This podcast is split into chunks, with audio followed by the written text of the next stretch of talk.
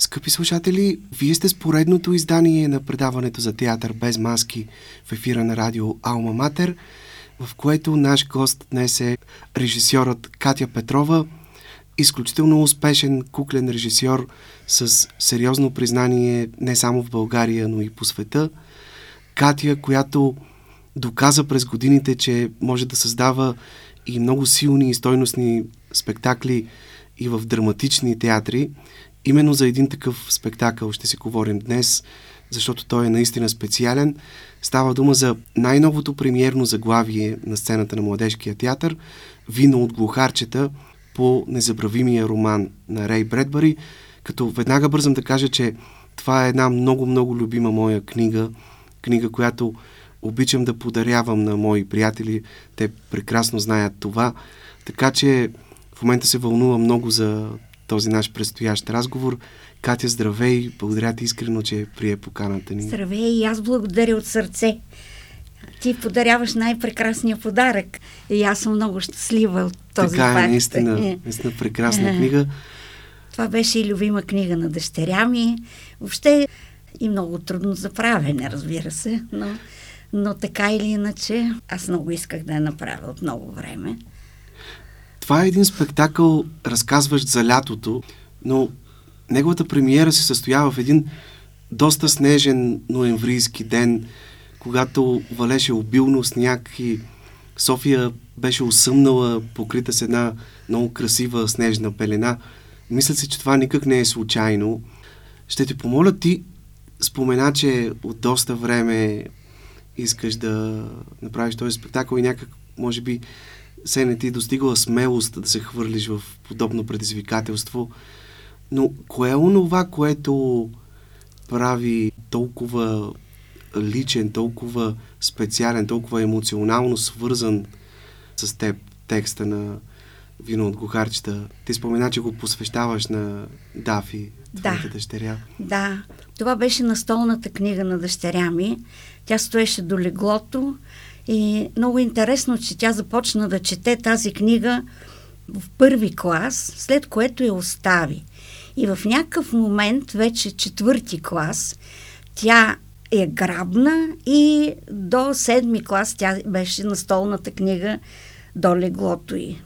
Обожаваше я книгата. Тоест тя е била на възрастта на героите, на Дък и Том Сполдинг. Да, абсолютно, абсолютно на възрастта. А аз исках да ти кажа, че в зимен период направихме спектакъла поради... Трябваше плановете, да се съобразим с плановете на театъра, но пък аз мога ами то да... виното от глухарчета се пие през зимата. То се пие нали, през да... зимата и това е най-хубавото. Съхраним лятото да. в себе си.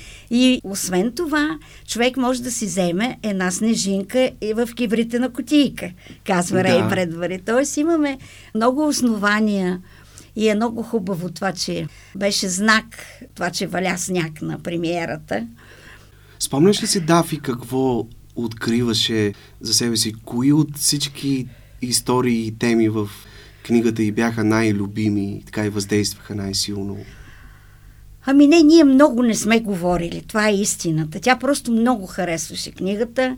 Казваше, че има неща, примерно, разказваше, само си спомням разказа за Мисис Бентли. Тя казваше, а, защо пък да не събираме билети? Аз, например, мога да започна да събирам билети от спектакли. Това, самата идея и се видя много, много интересна. Но като истории вътре не бих могла да разкажа много. Тя харесваше книгата като усещане, като атмосфера, а и аз някак си не исках много да навлизам в нейния свят. Ние говорихме за много неща, но конкретно не сме беседвали. Това е истината. И за това сега ми беше трудно да реша какво да взема в спектакъла. Да, ето това ми се иска да те попитам. Да.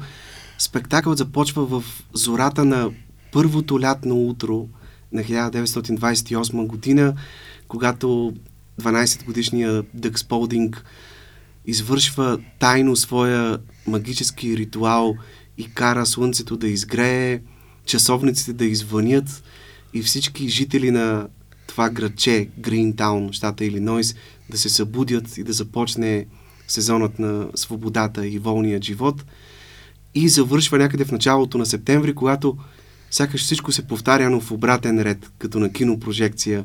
Прозорците се затварят, хората се прибират по къщите си, децата събуват гуменките лекокрилки с впрегнатия в тях бяг, които ни пречат да оставаме неподвижни, и слънцето захожда някъде зад хоризонта.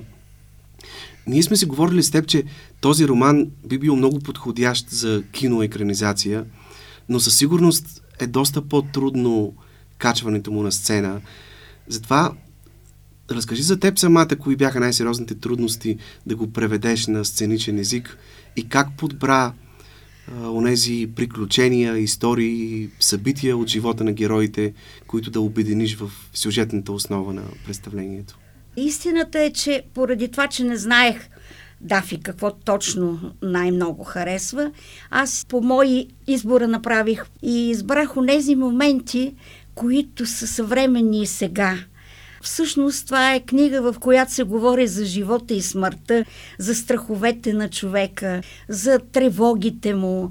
И аз избрах няколко истории. Избрах историята с машината за щастие, избрах историята с полковник Фрили, избрах историята с мисис Бентли.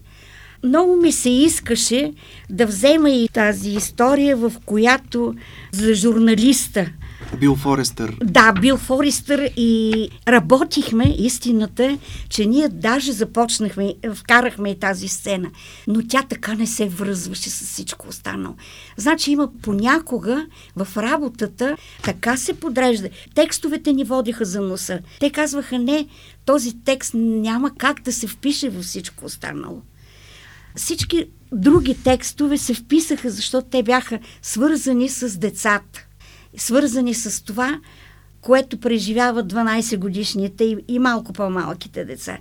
И техните оценки на всичко, което правят възрастните. И в този смисъл аз, за съжаление, се лиших от тази сцена, която беше една от най-хубавите сцени. Това е тази покъртителна сцена, в която младия Бил Форестър се среща с възрастната, близо сто годишна да, да. Хелън Лумис на чашка лимоново-ванилов сладолед точно в местната така градска сладкарница. Да. И двамата преживяват незабравими дни, изпълнени с срещи и разговори до самата смърт на тази жена. Точно много така, силна да, история. Да. Тя сама по себе си може да бъде сюжет за отделен спектакъл. Да, ние си говорихме, че тя е като за моноспектакъл направо. Да. Всъщност да кажем, че благодарение на теб този роман за първи път оживява на българска сцена. Това е първа негова драматизация, която се прави тук да, в България. Да, между другото, Рей Бредбъри има драматизация, но аз реших, че трябва аз да си направя, защото създавайки драматизацията, аз откривам и ключовете към решението на спектакъла. И в този смисъл аз така работя и за мен е по-лесно така. Но самия Рей Бредбъри е едно чудо и аз много искам да разкажа малко за биографията му. Той казва така, баща ми е, цитирам в момента, баща ми е Жул Верн. Сигурно си го чел това. Херберт Уелс е мъдрия ми чичо.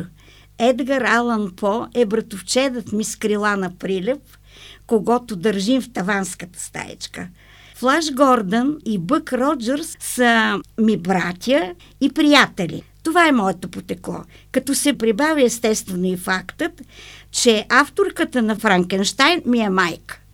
Ех, че е хубаво. Нали? Това, наистина страхотно. То страхотно си кореспондира и с виното от глухарчета и, и говори за това какъв човек е той. Всъщност този роман е до голяма степен автобиографичен. Образът на Дък Сполдинг е проекция на самия Рей Бредбъри като дете. Той де факто разказва за своето детство. Да, да, да.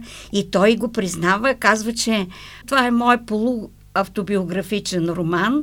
И в едно от интервютата, които четах, те го питат, добре, ти имаш ли реални образи в лицето на, освен на Дък, възрастните хора? Разкажи малко за срещата си с тях. И той казва ми, това беше баба ми и леля ми, с които аз израснах, и моят дядо.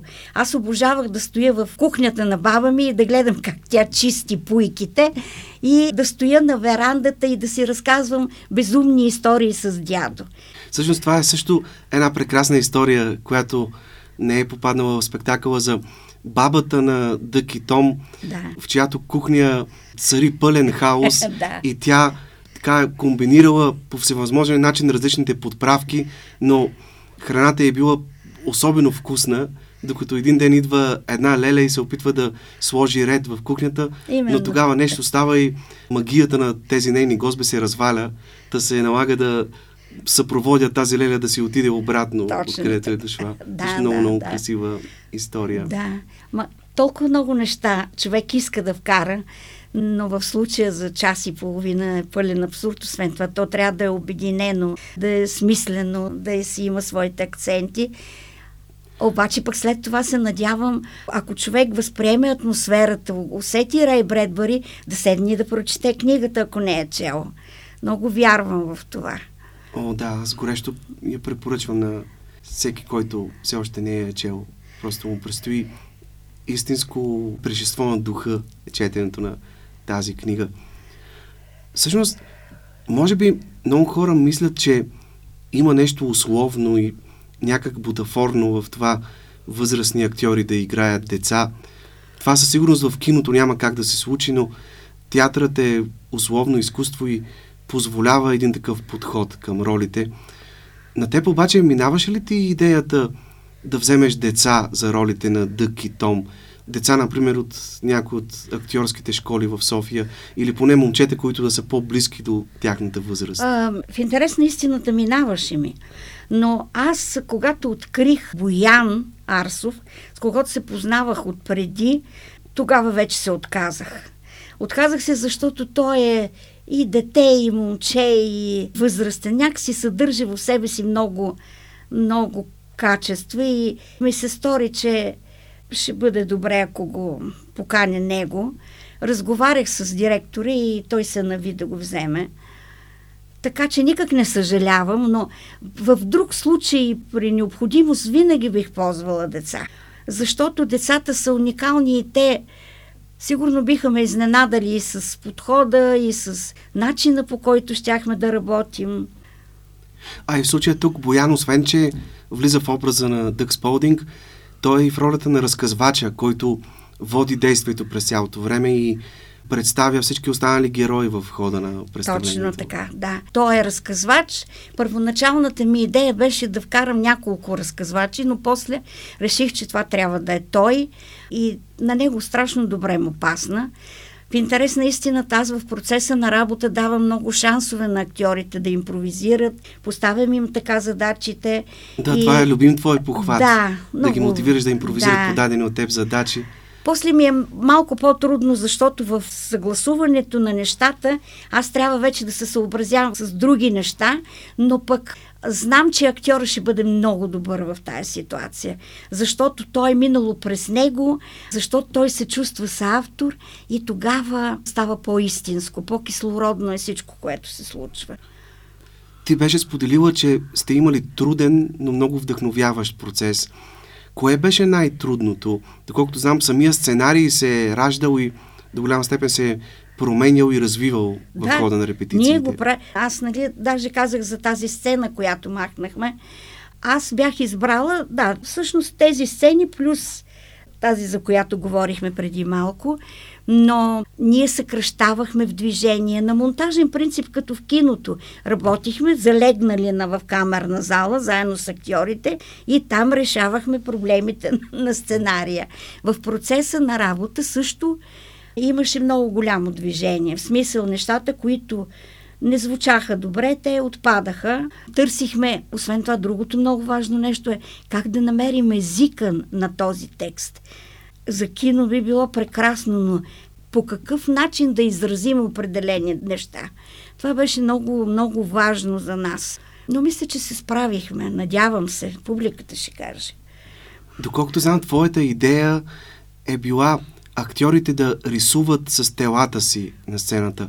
В какво по-конкретно се изразява това в случая в спектакъл? Ами, аз тук вече нямам кукли, имам актьори и те самите, цялата им пластика, цялото им поведение е някакъв вид танц. И за мен всичко, което те правят, трябва да изразява страшно много неща.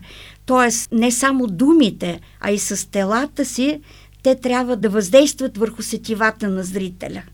Това имам предвид. Всъщност ти си, както споменахме, изключително опитен куклен режисьор, но не винаги ползваш кукли в драматичните си спектакли.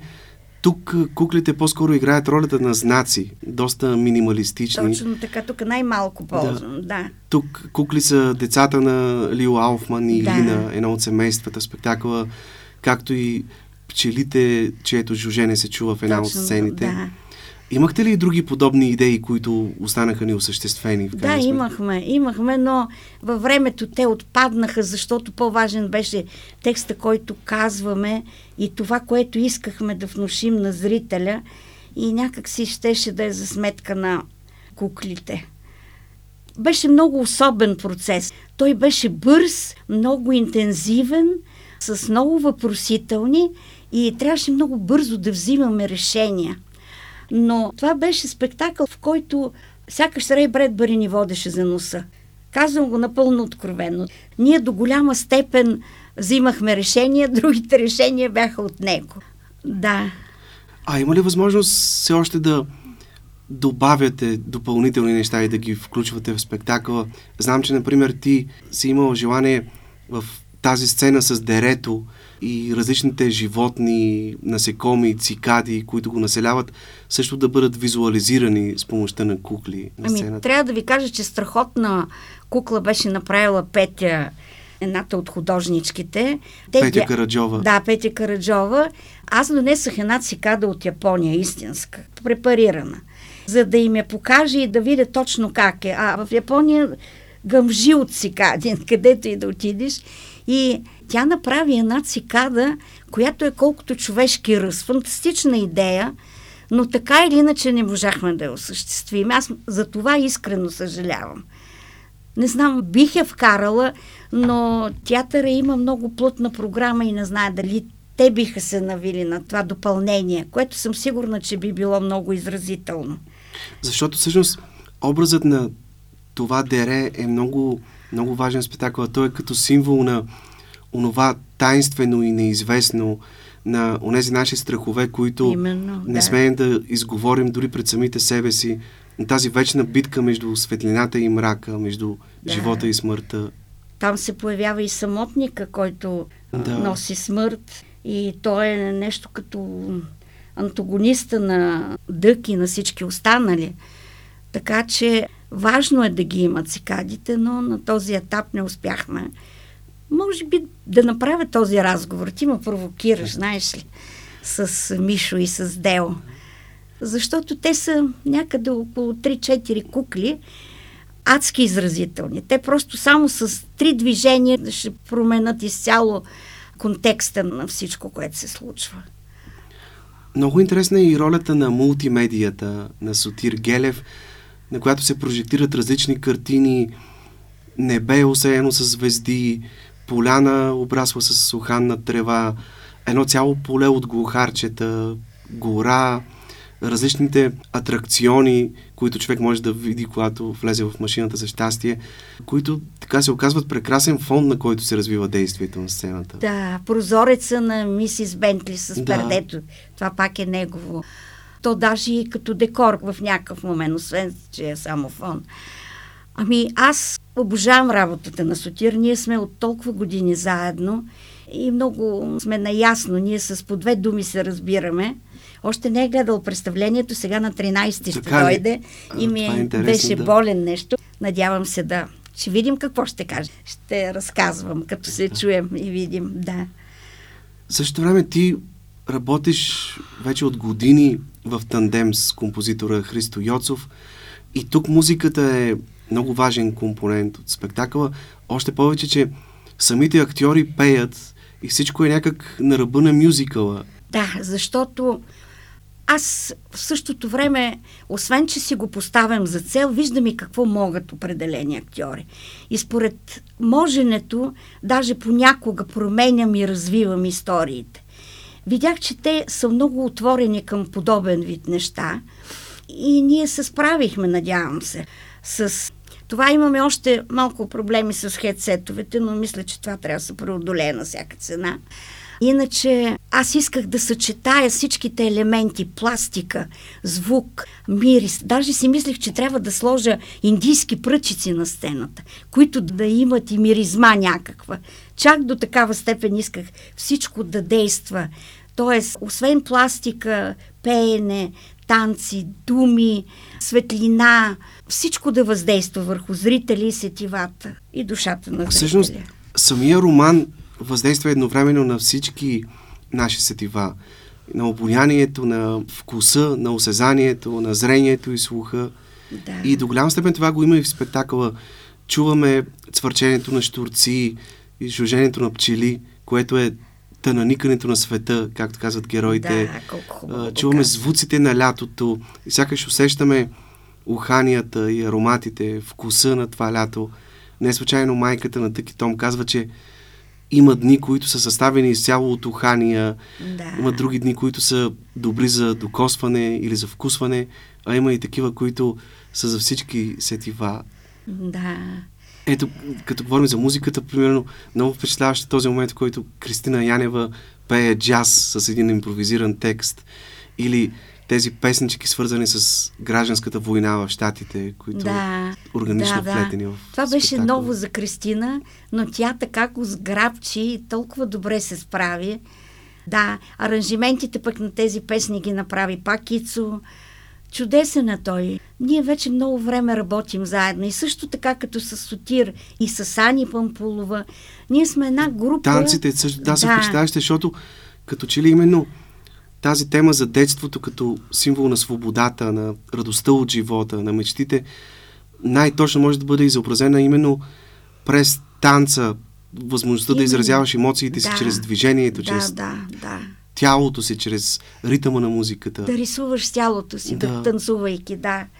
Аз, знаеш ли, като цитираше там за докосването, се сетих, че пак в едно от интервютата на Рей Бредбъри четах, че той казва, живота понякога трябва само да се докосва, друг път да се сграбчва, трети път да вървиш успоредно с живота. Как ги усеща, вижда, чува този човек и как намира най-точните думи, за да го изрази. Ето, такива са ситуациите и вътре в нашия спектакъл. Кои са за теб ароматите, които свързваш с лятото и какъв е неговия вкус, вкуса на лятото? Ами, аз мисля, че той не е само много красив и сладък. Напротив, той е горчив, понякога кисел. Според мен той е богатство от вкусове. Аз мисля, че не е случайно, че и в спектакъла, както и в самия роман, се говори за лятото на хиляда деветстотин двадесет и осма, О, да. Защото това е, може би, последното щастливо лято за много години напред, тъй като още в следващата година в Съединените щати избухва голямата икономическа депресия, да, продължила цяло така. десетилетие, а веднага след нейния Войната. край настъпват ужасите на Втората световна война. Точно война. така, да. И фашизма идва в Германия. Някакси въобще, детството да. на двадесети век, като да, че ли свършва да, тогава. Да. Аз и заради това вкарах, и, освен че говориме за полковник Фрили, че всяко от децата трябва да, да разкаже за машината на времето, но това има аналог да. вече с... Да, темата за войната и... присъства много така силно вплетена вътре, точно като контрапункт на машината за щастие. Именно. Са тези машини на унищожението, да. самолетите, които пускат бомби, автомобилите, които ни хвърлят в пропастта. Да, да, точно така. И тези думи на полковник Фрили, че във войната няма победител. Там всички са губещи. Всички са губещи. Освен това, в момента сме в такава ситуация. Точно като... паралелите с днешния да, ден са много да. важни. А, аз знам за теб, че ти никога не тръгваш към един нов спектакъл преди да си открила всички онези пресечни точки между текста и съвременната действителност, в която живеем. Да, много си говорихме с актьорите на тая тема. И за Украина, и за Израел и прочие. Да, говорихме си за какво ли не във връзка с войната, с всичко, което се случва, с това какво губим и какво печелим, за това колко внимателни трябва да бъдем възрастните с децата и децата с възрастните. Децата са спонтанни, те казват какво мислят, понякога доста по, как да кажа, и арогантно дори понякога, но те са искрени, на тях може да им се прости. Докато възрастният човек трябва много добре да внимава как общува с децата. И какво им казва, и какво ги учи. Да, да, надяваш ли се всъщност, че този спектакъл така ще насърчи децата и възрастните да говорят повече помежду си, да си споделят повече? Колко силно е разколебана тази комуникация? Изключително е разколебана. Даже аз за това някъде го написах, че имам нужда и необходимост и очаквам възрастните и децата да общуват. Освен това, някакси прави ми впечатление, че няма връзка между поколенията. Сега, докато бях в Япония, мога да ви кажа, че ми направи впечатление какво внимание се отделят на възрастните хора и как деца по-малките общуват с възрастните. Тук малко нещата не са точно както трябва и аз затова вярвам, че затова и го вкарах и в спектакъла. Тези елементи съм ги вкарала с намерение да обърнем да, внимание на много това. Много хубава тази история за старата мисис Бентли да. И нейната страст да колекционира всякакви билетчета, програмки, да, вещи, всякакви вектори, да. Които са знаци за така свидетелстващи за миналото. Сякаш отказва да приеме, че животът тече неумолимо и неизбежно в един момент остаряваме.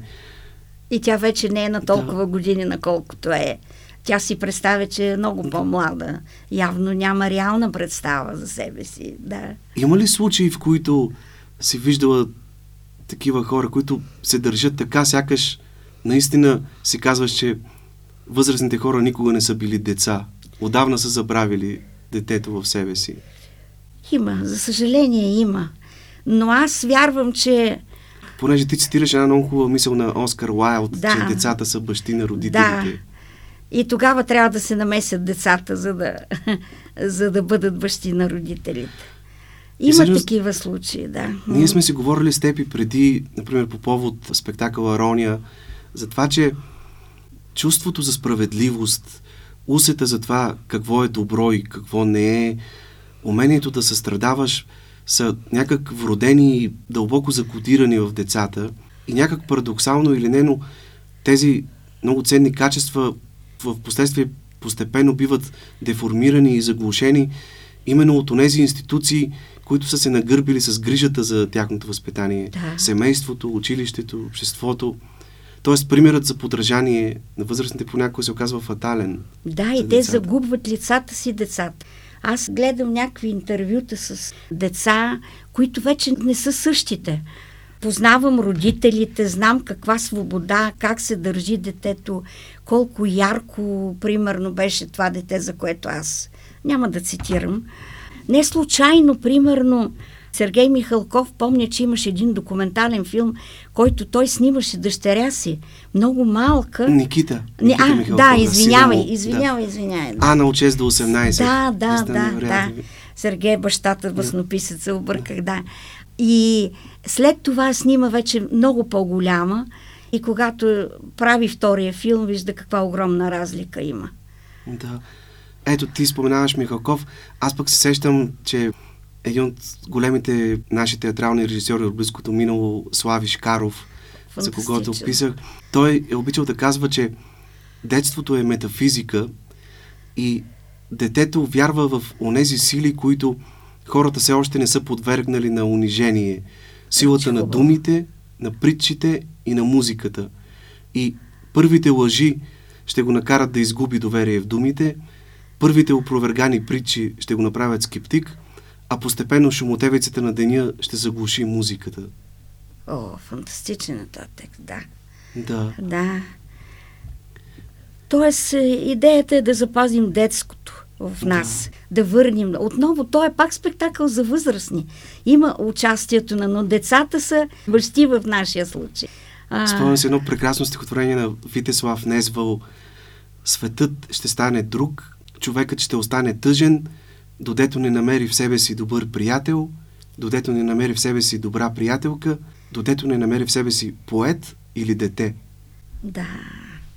наистина много силна тази тема. Прекрасна, и да. Казвам всичко това, защото освен жизнерадостната любов към детството, темата за свободата, в спектакъл се усеща и една екзистенциална тъга и меланхолия. Долавя се темата за мимолетността на отделните сезони, а оттам и за преходността на човешкия живот. Усеща се полъха на смъртта, полковник Фрили умира, има и други смърти в самия роман. И всичко това вие сте го показали през така един игрови подход, през принципа на играта, на който е подчинен сценичния разказ. И всъщност цялата тази палитра от чувства и внушения, която през него отправяте към зрителите, е много богата и наситена. Да, и също и какво губим, когато остаряваме, с колко неща се разделяме и как губим и детското, и много неща искаме да кажем по нашия си начин. Аз чрез игра правя голяма част от спектаклите си, в нашия случай също.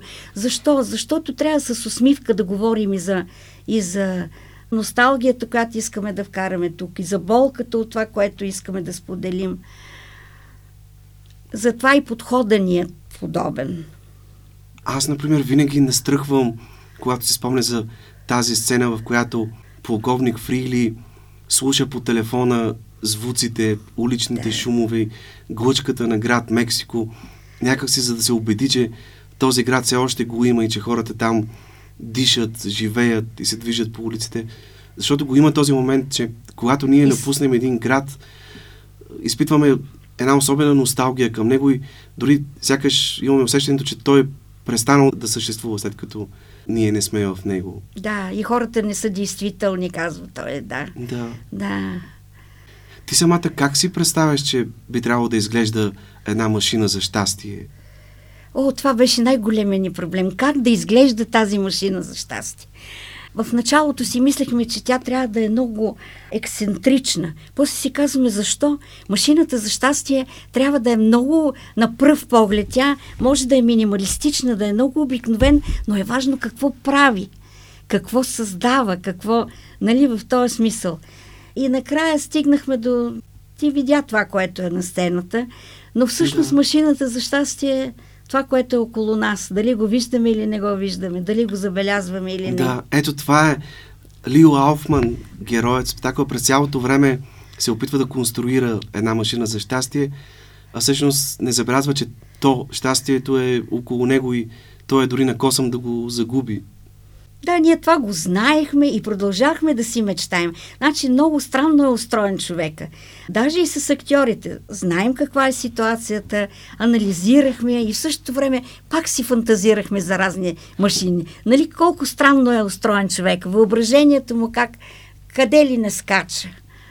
Да, да, да, но така е.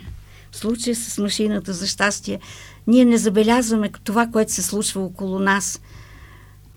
Не забелязваме, това е много хубав момент, усещането, че си жив, усещането, че съществуваш, а точно това е нещо, което не бива да забравяме.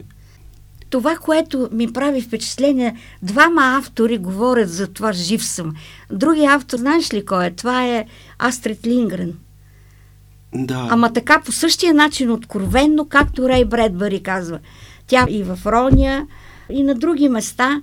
Тази тема за това, че децата говорят за, откриват, че са живи и анализират живота и смъртта по свой начин, детски.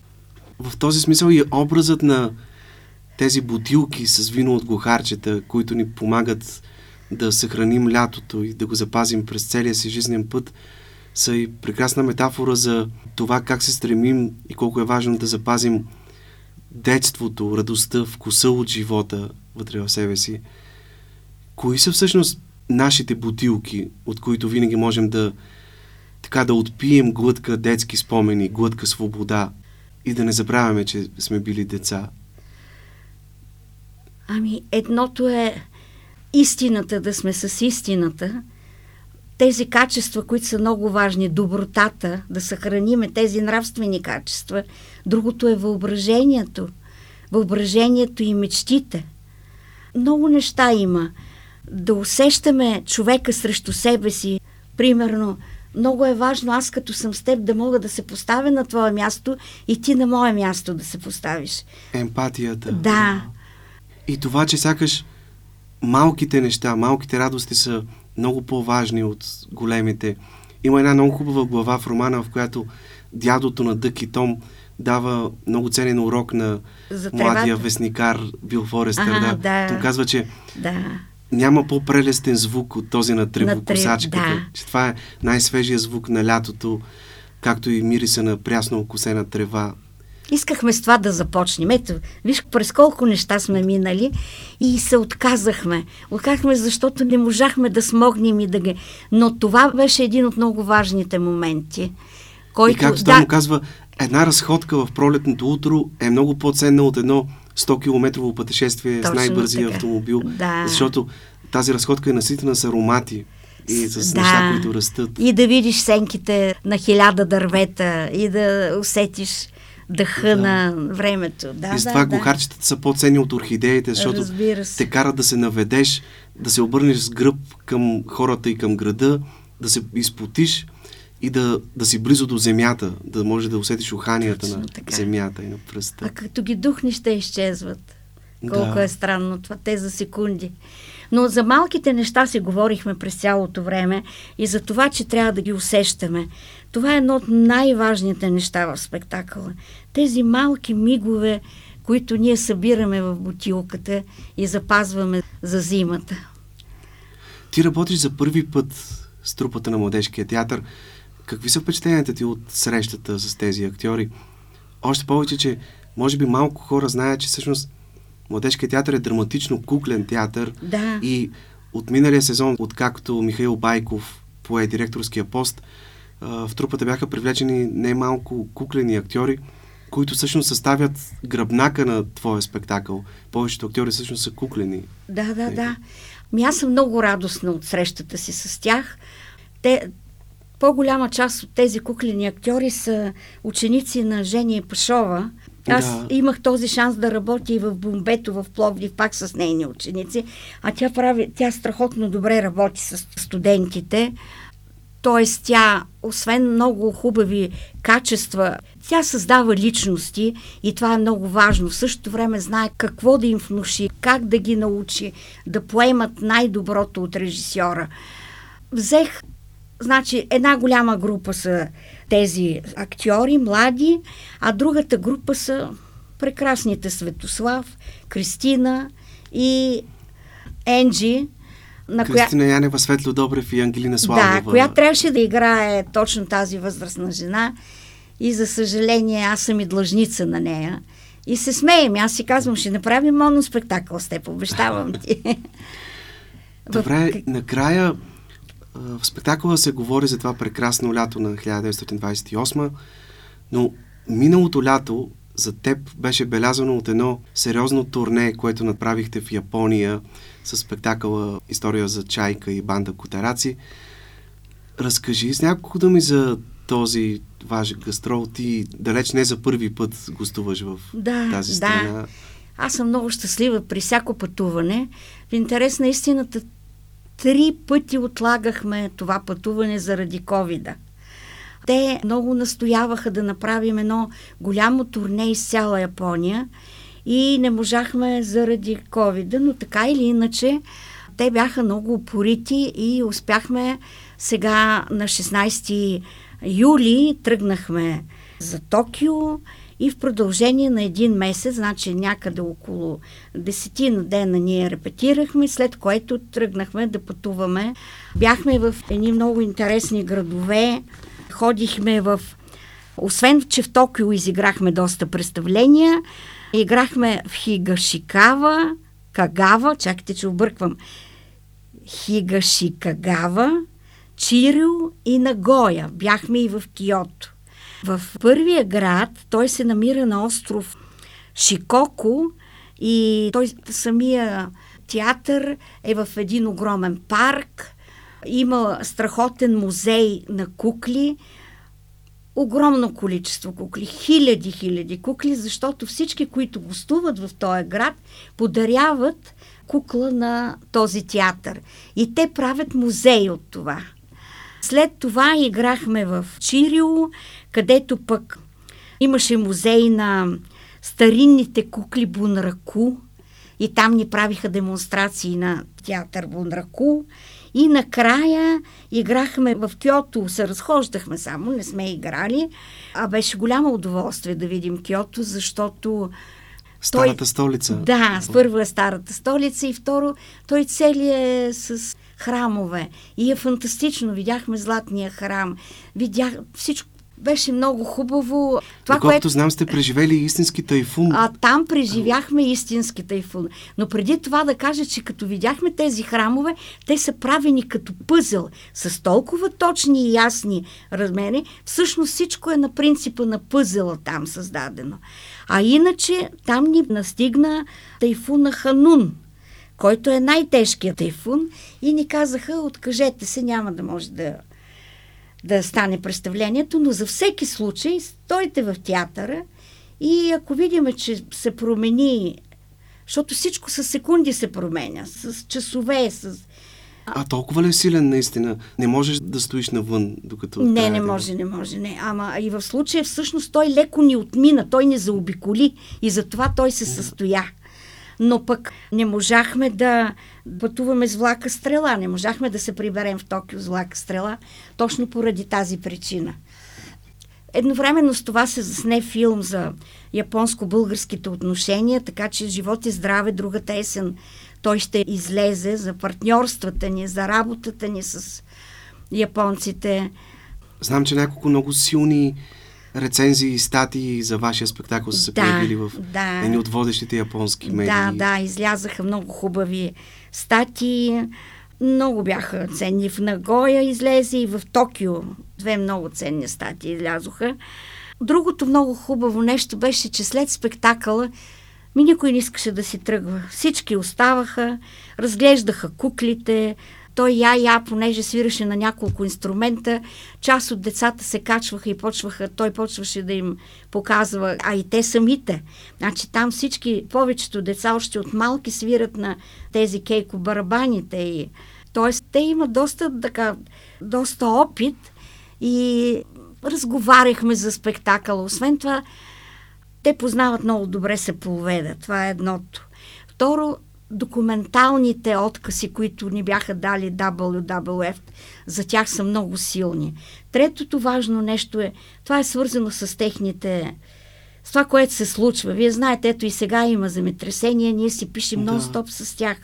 Но слава Богу, те не са докоснати, но Токио не, но, но в същото време те непрестанно изпращат помощи и не спират, както и ние пишем непрестанно.